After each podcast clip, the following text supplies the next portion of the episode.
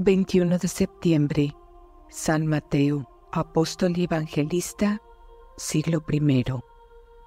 Fue San Mateo uno de los doce afortunados apóstoles que Jesucristo escogió para ser íntimos confidentes suyos durante su vida pública y para continuar su obra evangelizadora después de su admirable ascensión a los cielos. De entre los dos elegidos del Señor, tan solo dos, San Mateo y San Juan, dejaron escrita la vida del Divino Salvador.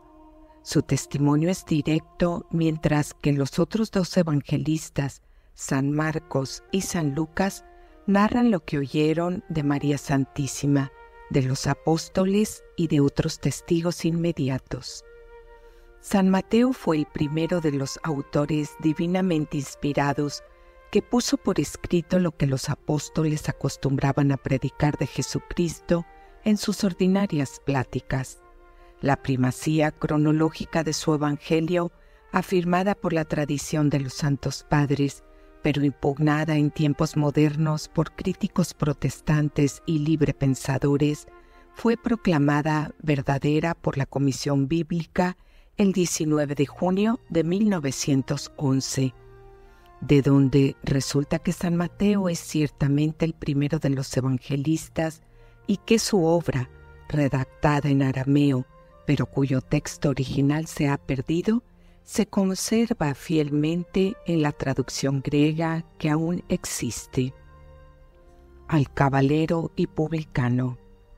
Mateo, hijo de Alfeo, según afirma San Marcos, era oriundo de Galilea, Llamábase también Leví, pero desde su vocación al apostolado no se le conoce más que por el de Mateo, que en hebreo significa dado por Dios.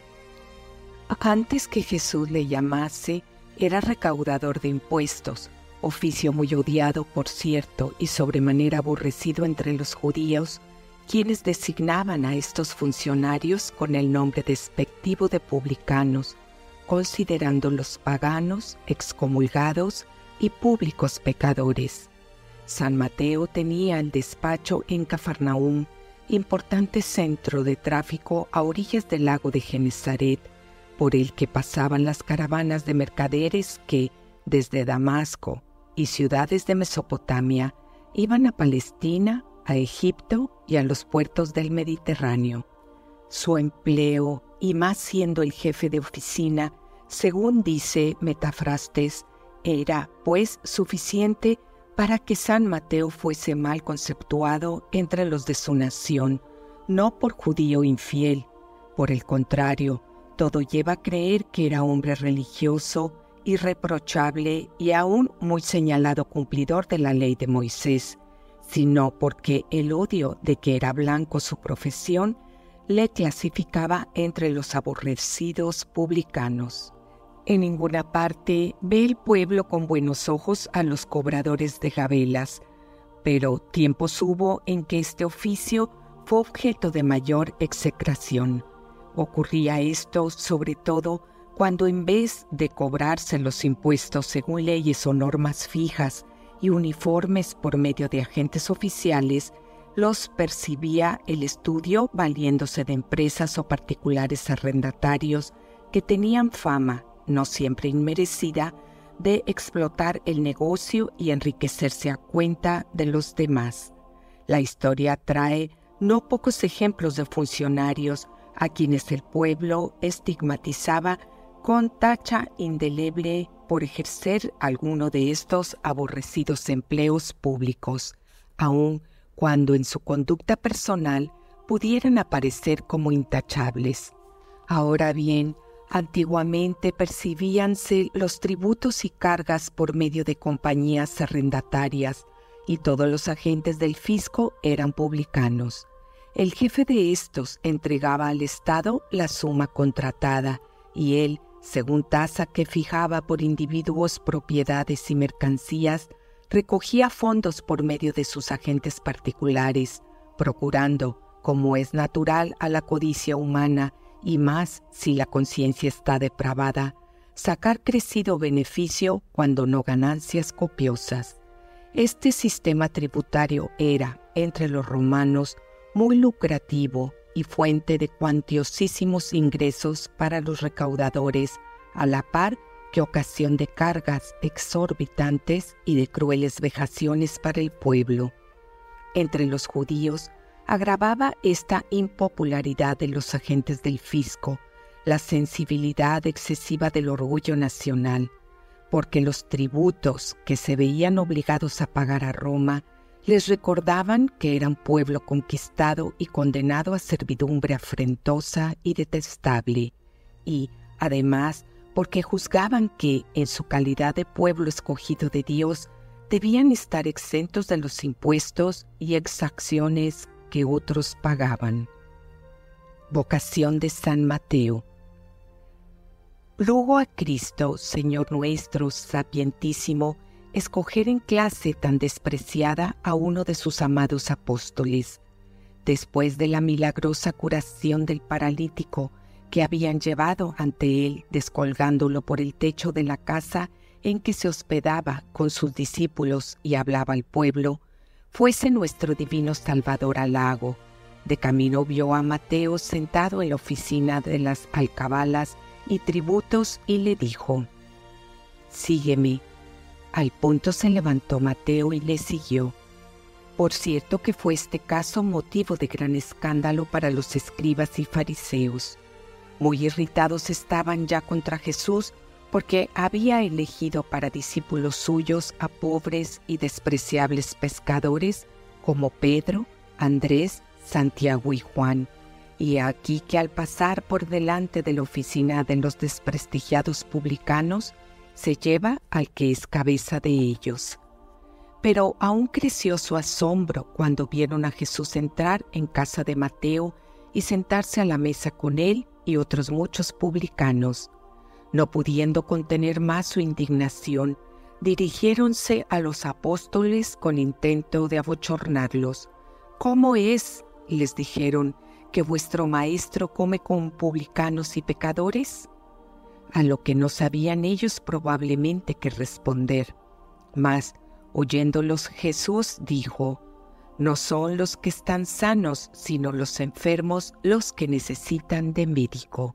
Y añadió, para llevarlos a considerar la preeminencia que tiene la caridad con el prójimo sobre los sacrificios y ritos legales.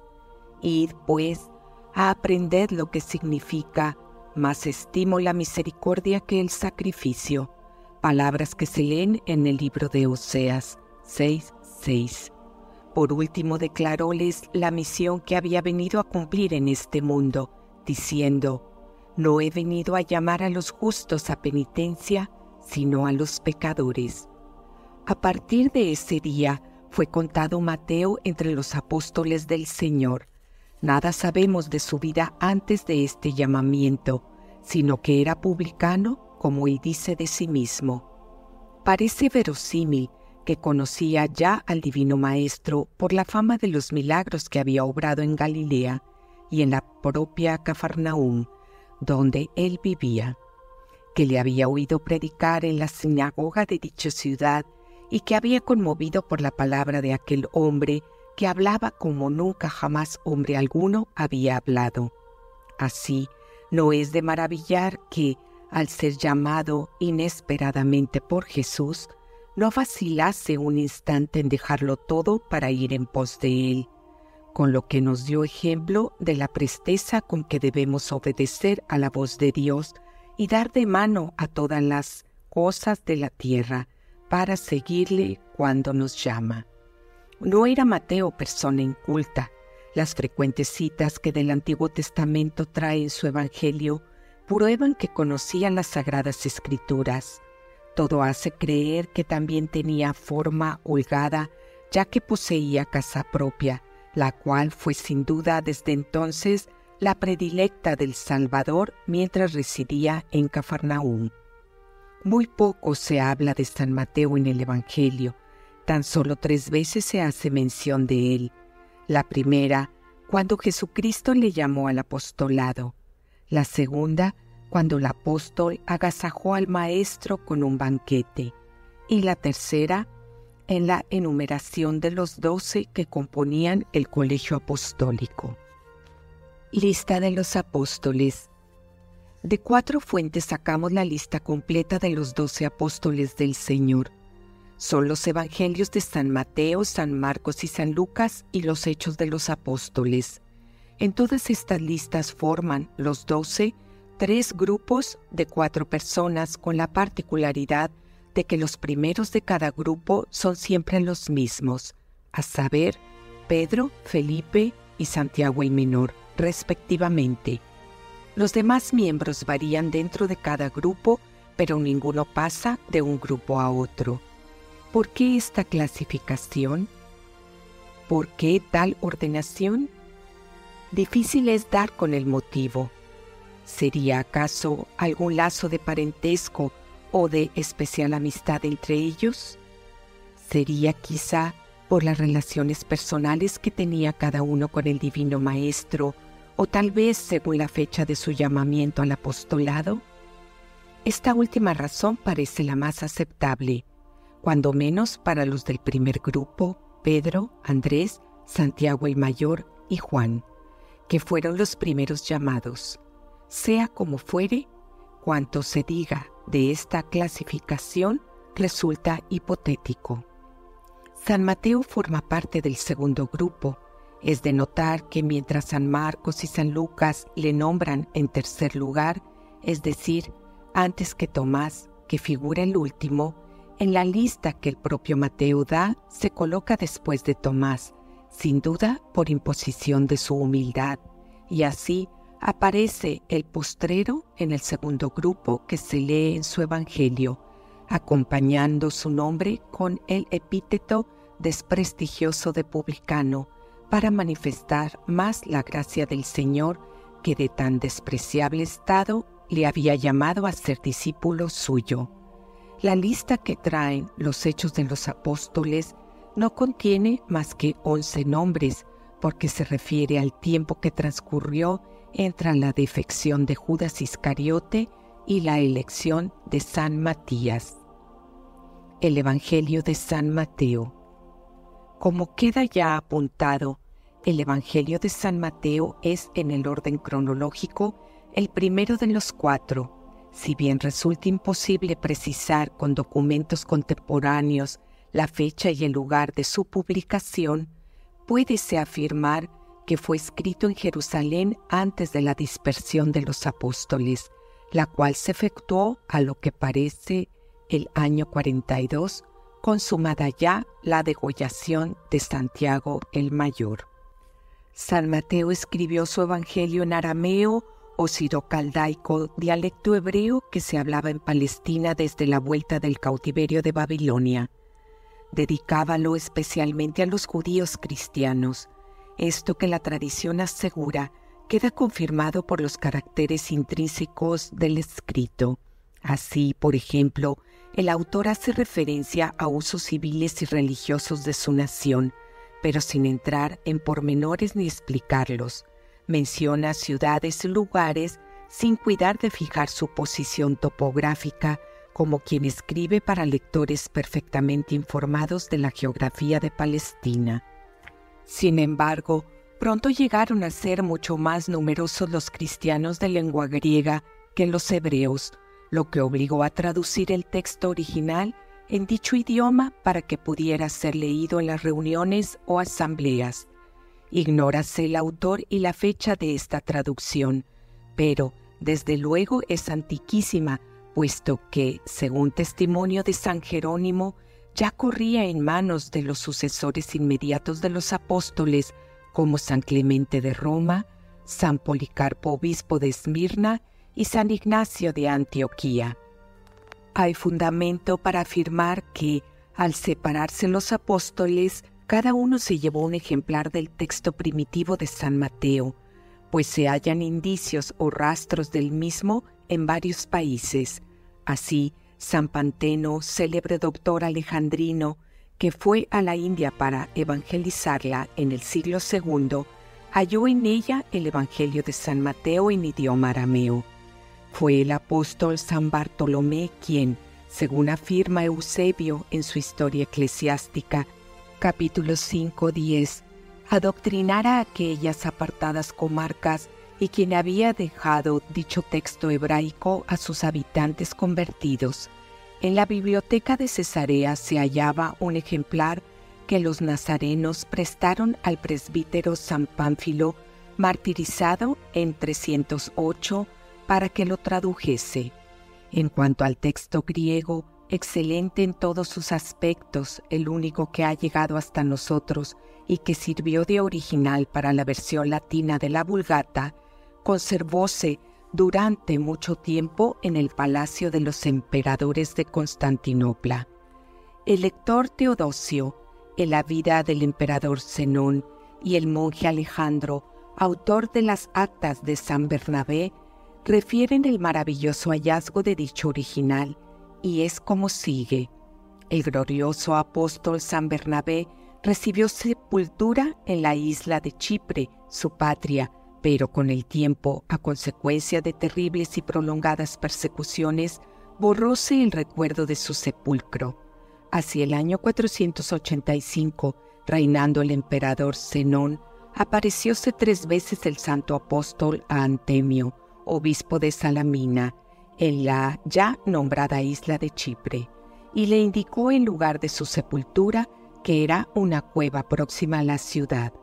Díjole además que hallaría sobre su pecho el Evangelio de San Mateo, escrito de su propia mano, todo sucedió conforme a lo anunciado, obrando Dios con este hallazgo muchos y grandes prodigios. Comunicó Artemio a Zenón el feliz suceso y, accediendo a las grandes instancias de éste, le envió el precioso manuscrito. Recibiólo el emperador con religiosísimo respeto, mandó guarnecerlo de láminas de oro y conservarlo en el tesoro imperial.